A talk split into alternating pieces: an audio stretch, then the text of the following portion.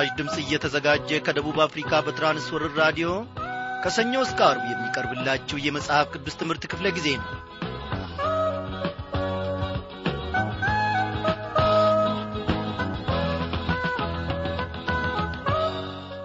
በጌታ የተወደዳችሁ ክብራን አድማጮች እንደምን አመሻችሁ የዞትር ጥበቃው ያልተለየን ልዑል እግዚአብሔር አምላካችን ይመስገን።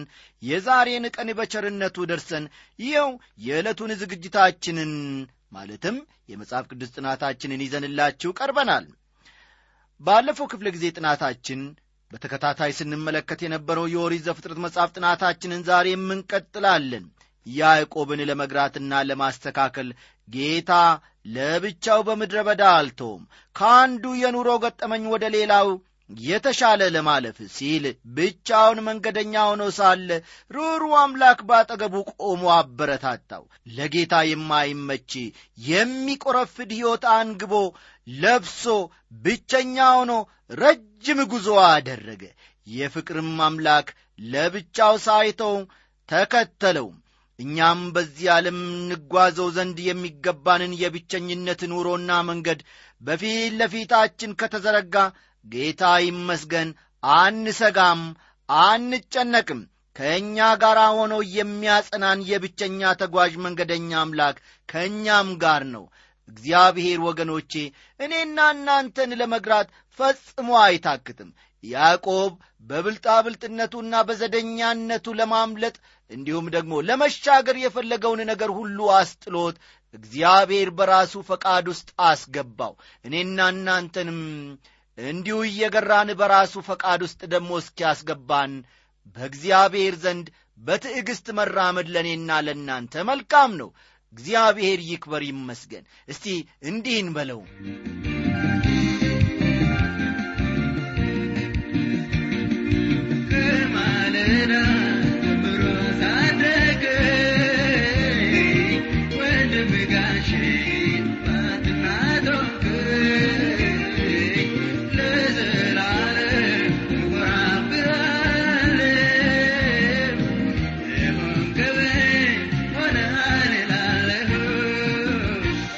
ቸርነት ጌታዬ በጎነት ቸርነት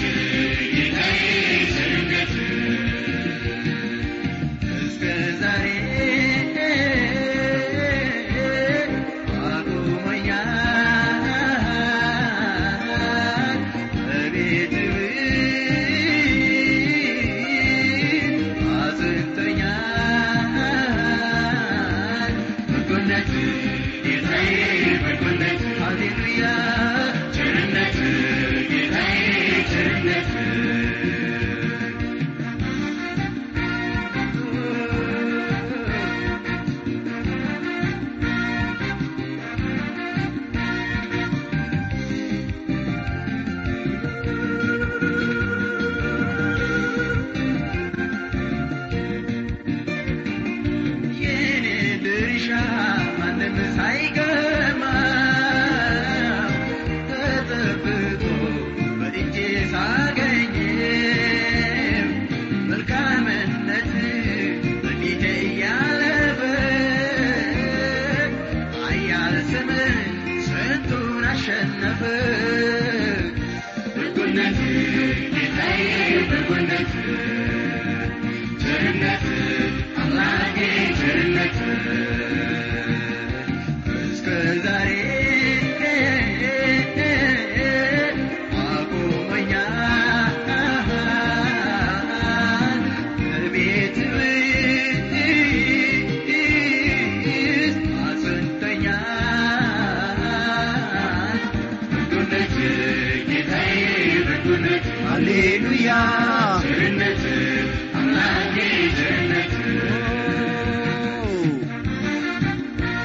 ጌታ ለዘላለም ይክበር ይመስገን። የእግዚአብሔር በጎነት የእግዚአብሔር ቸርነት አልተለየንም። ገና ከማለዳው ከዕድሜያችን ዘመን ጀምሮ ካገኘን ጠዋት ጀምሮ ማለቴ ነው። እግዚአብሔር እስከዚህች ሰዓት ድረስ እኔና እናንተን መርቶናል። ስንጎብጥ ሳንቃና ስንቀር ከእርሱም ፈቃድ ለመሸሽ እምቢ አሻፈረኝ ባልንበት ሰዓት ሁሉ እግዚአብሔር በፍቅር አንቀልቧው እኔና እናንተን ተሸክሞ ተንከባከበን። ከቅዱሳን ቁጥር ሳያጎለን በቤቱ እንድንኖር ደግሞ ከእኔና ከእናንተ ጋር ወጥቶ ወርዷል እግዚአብሔር። ከዚህ የበለጠ ፍቅር ምንድን ነው እግዚአብሔር ለዘላለም እየተመሰገነ ይሁን። ሳሙኤል በርሳሞ በዚህ ዝማሬ ስላገለገለን ባለበት ስፍራ እግዚአብሔር ኑሮውን ይባርክ እያለን ወደ ዕለቱ ጸሎታችን እናልፋለን። እናመስግን። እኔንም ወገኖቼንም ወንድም ያለማየውንም እግዚአብሔር ሆይ ገና ገና እግዚአብሔር ሆይ ከእናታችን ማፀን ጀምሮ ታውቀናል አልተውከንም። ዛሬም ደግሞ ከናፍርቶቻችን ተከፍተው ቅዱሱንና ዘላለማዊ ስምህን ይጠሩ ዘንድ እግዚአብሔር ሆይ አንተን የገዛህን የወደድከን በልጅህም በጌታ በኢየሱስ ክርስቶስ ሞትና ትንሣኤ ሰው እንሆን ዘንድ ኖ አምላካችን ወይ የሾምከን አንተ ነህና እናመሰግንሃለን። አቤቱ አምላኬ ሆይ ደረጃችሁ በዚህ ስፍራ ለመቀመጥ አይፈቅድላችሁም ችሎታም የላችሁም አትለንም። እነሆ በፊትህ ታስበናልና ለዘላለሙ እግዚአብሔር ሆይ እናመሰግንሃለን።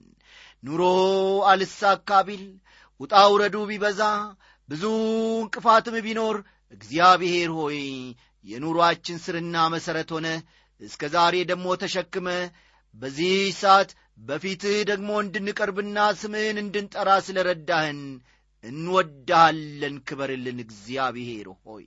የነገውን ደግሞ አንጨነቅም ተስፋችን አንተ ነህና። ትታደገናለ ዛሬ ያቆምከን አምላካችን ነገም ደግሞ ከእኛ ጋር ስላለ ደስ ይለናል። በዚህች ሌሊት እንኳ ቁርበታችን ባልጋችን ላይ ባረፈበት ስፍራ እንደ ሳሙኤል ጠርተህ ደግሞ ታነጋግረናል። እነሆ እግዚአብሔር አምላካችን ሕይወታችንን ለመሥራት አንተ ገና ብዙ ዓመት አይፈጅብህም። ቀጠሮም ደግሞ እንድንወስድ ገና አታስገድደንም።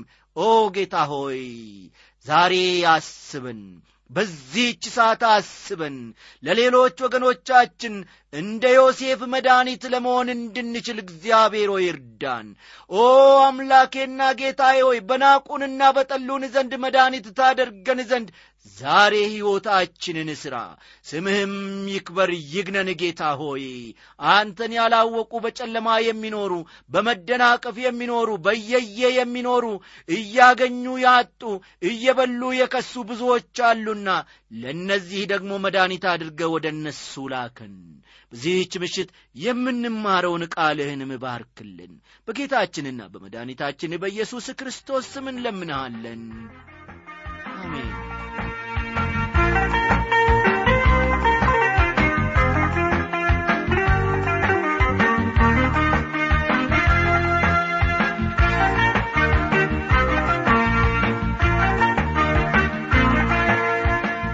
ወዳጆቼ እግዚአብሔር አምላካችን ከያዕቆብ ቤተሰብ ከዮሴፍም ቢሆን ማለቴ ነው ከልጆቹ አንድ ላይ አጠቃሉ እንድንማር የፈለገው ታላቅ ነገር አለ።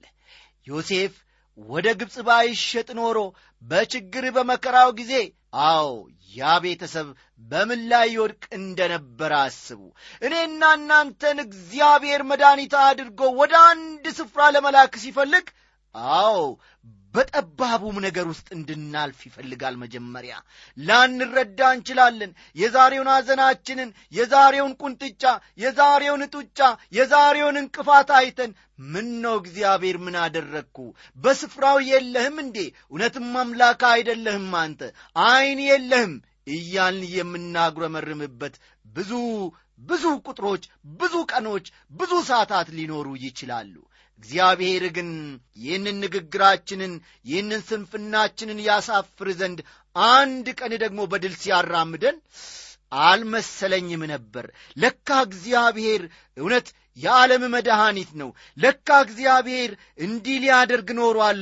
ይህንም በእኔ ላይ ያመጣው እያልን እነሆ እንገረማለን፣ እንደነቃለን፣ በተናገርነውም ነገር እንጸጸታለን። እግዚአብሔር ወገኖቼ ዮሴፍ ወደ ግብፅ ምድር ሄዶ በዚያ ተሽጦ ይቀመጥ ዘንድ ለቤተሰቡ መጀመሪያ አቅዶ ነበረ። ወንድሞቹ ለክፋት አሳልፎ ቢሰጡትም እግዚአብሔር ያንን ክፋት ግን ለመልካም ለወጠው አለ ዮሴፍም አዎ እግዚአብሔር መድኃኒት አደረገኝ አለ። እግዚአብሔር ለጥቅም አደረገኝ አለ። ከዚህ የበለጠ ምን አለ ወገኖቼ? ዛሬ በዚህች ምሽት ልሰብካችሁ አይደለም። እግዚአብሔር በዮሴፍ ሕይወት ውስጥ ድንቅን ነገር እንድንማር አድርጎናልና ስሙ ለዘላለም እየተመሰገነ ይሁን። ዛሬ ደግሞ ከምዕራፍ አርባ ሰባት ታላቅን ነገር እንማራለን። እስቲ መጽሐፍ ቅዱሶቻችሁን ታዲያ እንደ ወትሮ ሁሉ ገለጥ ገለጥ አድርጋችሁ ኦሪት ዘፍጥረት ምዕራፍ አርባ ሰባትን ተመልከቱ።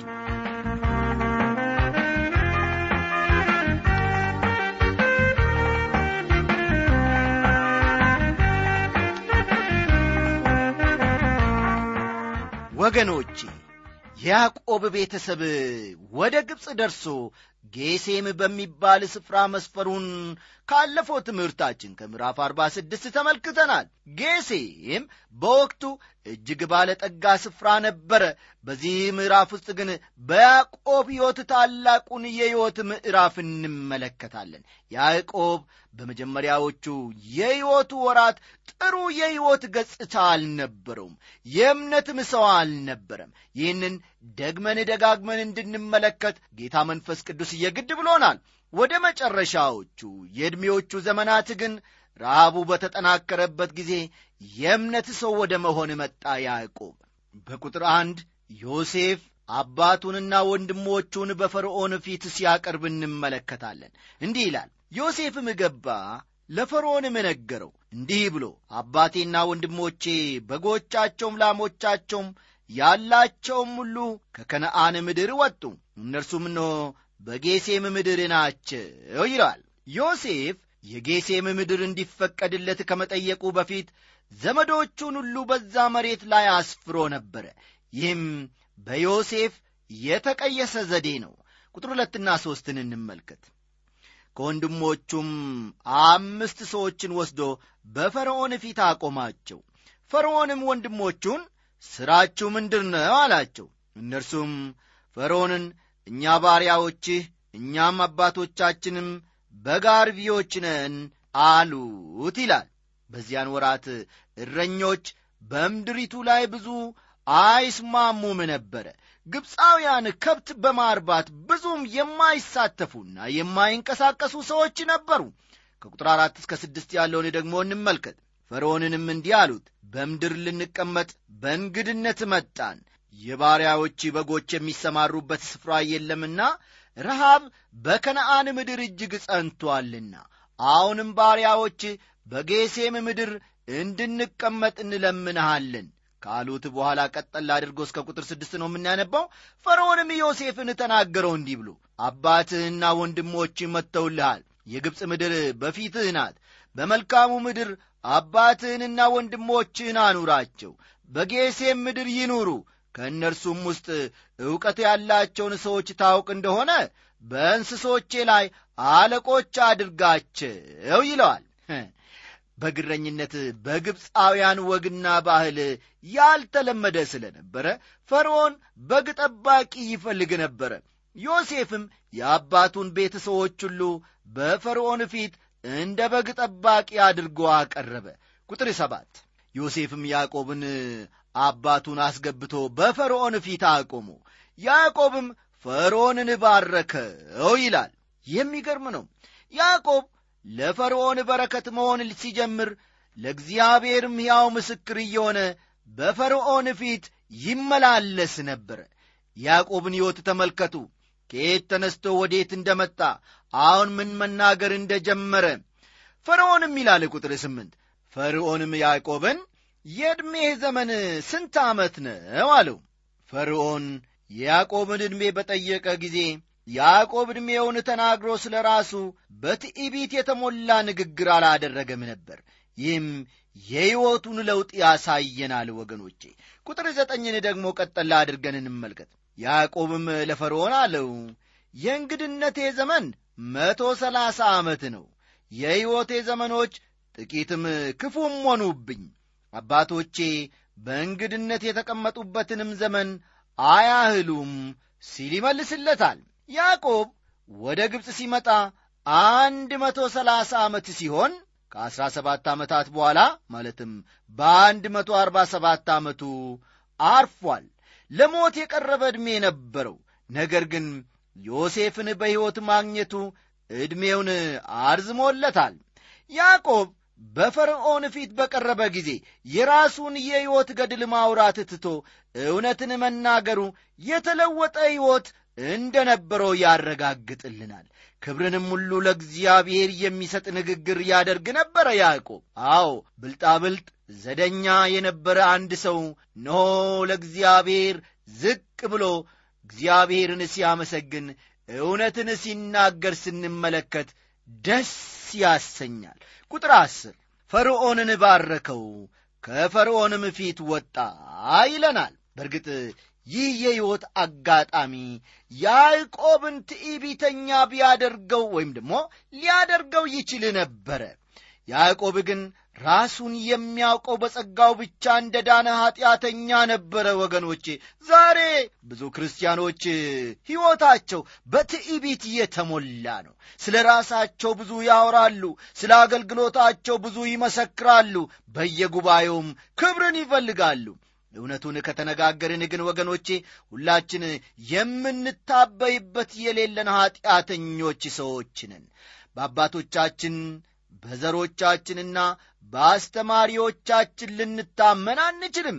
ብዙውን ጊዜ የምናደርጋቸውን ነገሮች ለማስመሰል ብቻ ስለምናደርግ ሕይወታችን በውሸት ካባ የተሸፋፈነ ሐሰተኛ ሕይወትን ይኖረናል። እንደዚሁም ደግሞ እንመላለሳለን እንኖራለን። ይህንን ስናረጋግጥ በእግዚአብሔር ፊት እውነትን መናገርና ራስን ዝቅ ማድረግ አስፈላጊ እንደሆነ እንረዳለን። ያዕቆብ ዘመኑን ሁሉ በማጭበርበር አሳልፎ በመጨረሻም እውነትን መናገር ተማረ። ከቁጥር 11 እስከ 13 ያለውን ደግሞ እንመልከት። ኦሪት ዘፍጥረት ምዕራፍ 47 ከቁጥር 11 እስከ 13 ዮሴፍም አባቱንና ወንድሞቹን አኖረ።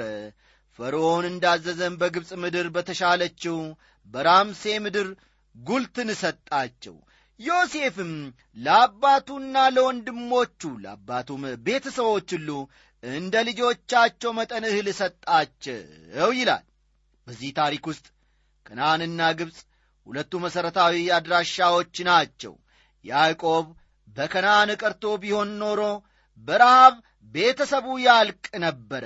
ግብፅ በወቅቱ እህል ባታመርትም የእህል ክምር ግን ነበራት የአፍሪካ ምድር በዛ ወቅት ከድርቅ የተነሣ ረሃብ ሳያጠቃውም አልቀረም።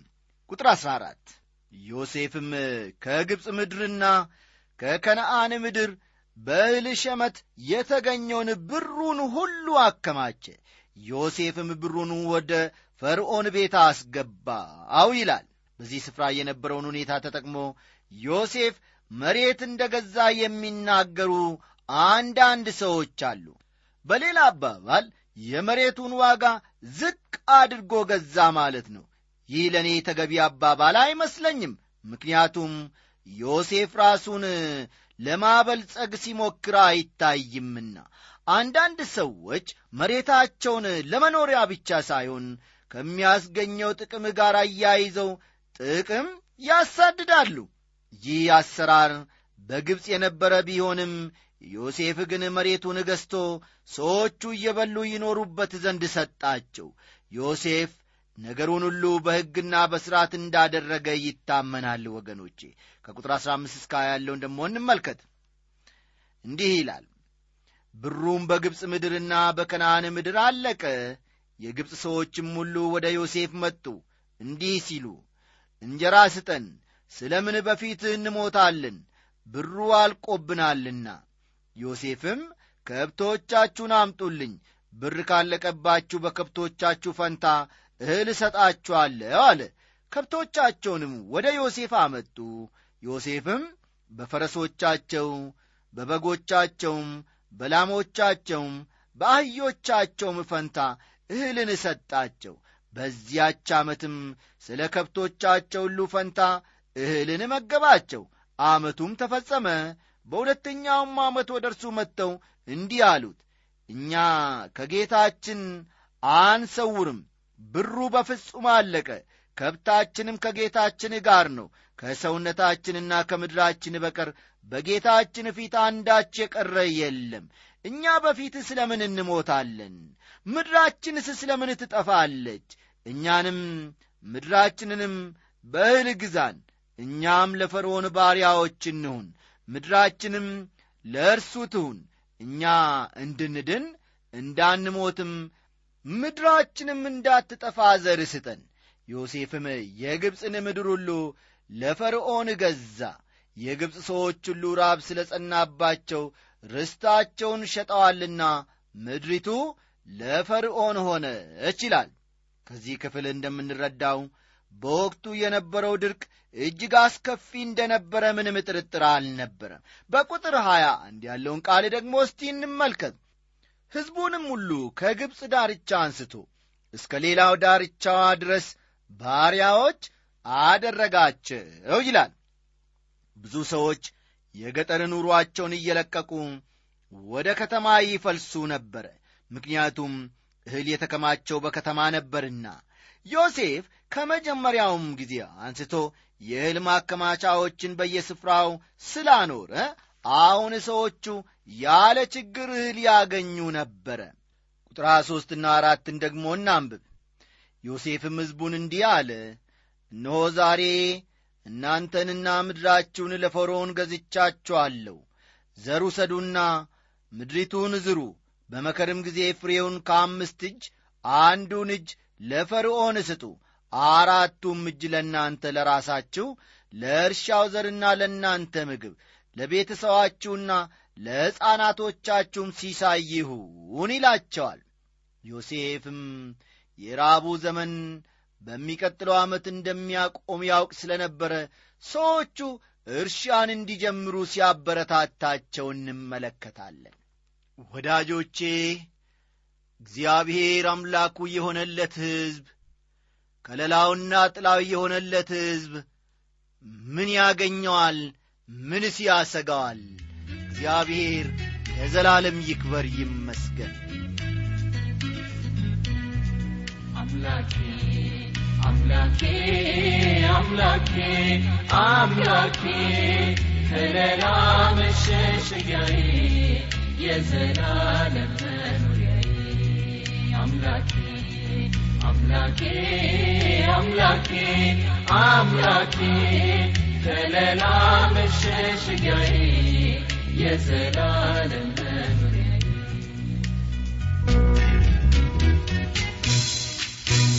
ምስኪኑን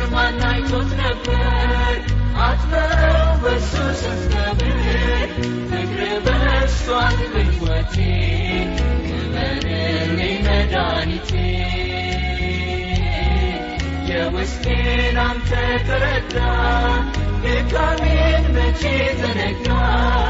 እንዳልወድቅ መረግረጉ ላይ ተዋረድ መጣ ከሰማይ አምላኬ አምላኬ አምላኬ አምላኬ ከለላ መሸሸጊያዬ የዘላለም መኖሪያዬ።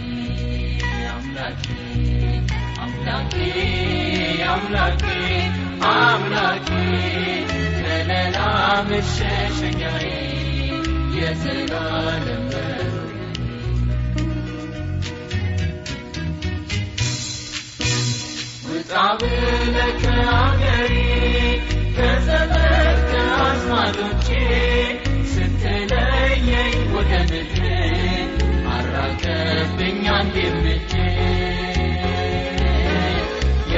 አባት አደረከኝ በበረከት ባረከኝ ርስቴ ባንተ አማረኝ ኤልሻዳይ ክበርልኝ አምላኬ አምላኬ አምላኬ አምላኬ ከለላ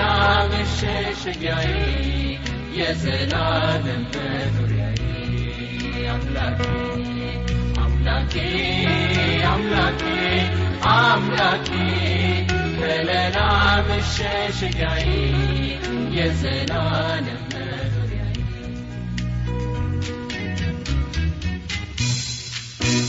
በኔቶስ ቤት አሳደገኝ በቁጥቋጦ ውስጥ ፈራኸኝ የሕዝብ መሪ ሆኛለሁ ኃይልህንም ታጥቄአለሁ ጉድለቴን ሸፍነዋል ቁጣህንም አርቀሃል አገሬ